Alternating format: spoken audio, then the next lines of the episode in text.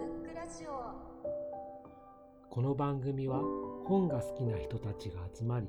本から始まるさまざまな思い広がりを記録してつないでいく番組です。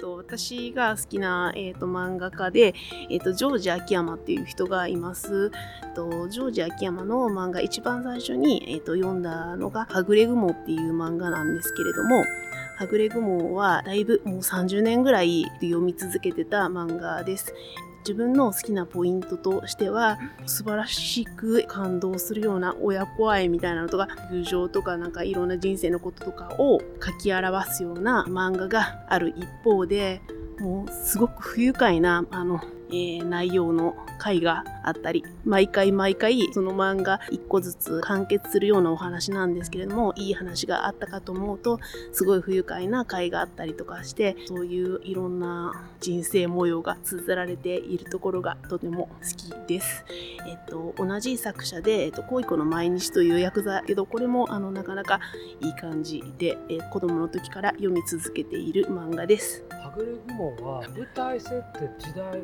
江戸江戸時代ですね。江戸時代の終わりぐらいです。はい。登場人物とあはぐれ雲とあの言われている、まあ、男の人ですね人足を束ねる男の人がその主人公で奥さんの亀さんっていう人と息子のしんのすけと娘の花ちゃんっていう子が、まあ、4人家族で他にも使用人というかあの、まあ、従業員というか物を運ぶ人たちが周りにたくさんいたりとか、えっといろいろ教えてくれる先生とか若い人とかが周りにいろいろ出てきてそのそれぞれの人たちの、まあ、エピソードとか物語で、えっと、1回1回完結のお話が、えっとまあ、毎週かな。2週間に1回の連載で、えっと、綴られていくような感じです。すごいいい回があったと思ったら、はい、あのー結構はぐれ雲はですねお好み焼き屋さんにあの置いてあるあのビッグ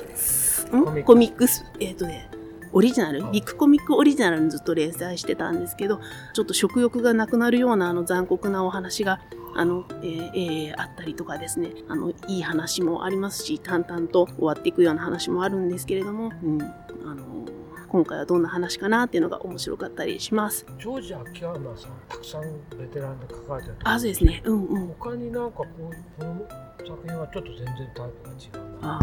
ああーどうかな。タイプが違うのはどうなんだろう。ぜ銭ゲバっていう話もね結構面白い。あのこれは本当にありそうな貧しい生まれの人が大人になって、えーどういう生活を送ってうんどういう人生を送っているのかっていう感じの、えーお話もありましたし、えー自分の、えーと妹とちょっと危うい関係になっちゃうまだ読めてないんですけど、えーとピンクのカーテンっていうのこれも読みたいなって思っててラブリン・モンローとか、まあ、あのとにかくいろんな漫画を描いてるんですよ。はいねアシュラとかね。うんあー知らないえーなんかね、京都漫画ミュージアムにいろいろあって、この前はなんか、なんだっけな、産婦人科のお医者さんかなんかの主人公の話があって、それもなんかちょっとエロい感じでしたけど、面白く読みました。は幅広いですね、うん、幅広いと思う。本当に書くこといっぱいあったんだろうなって思います。ありがとうございまいしたえいえいえ、はい。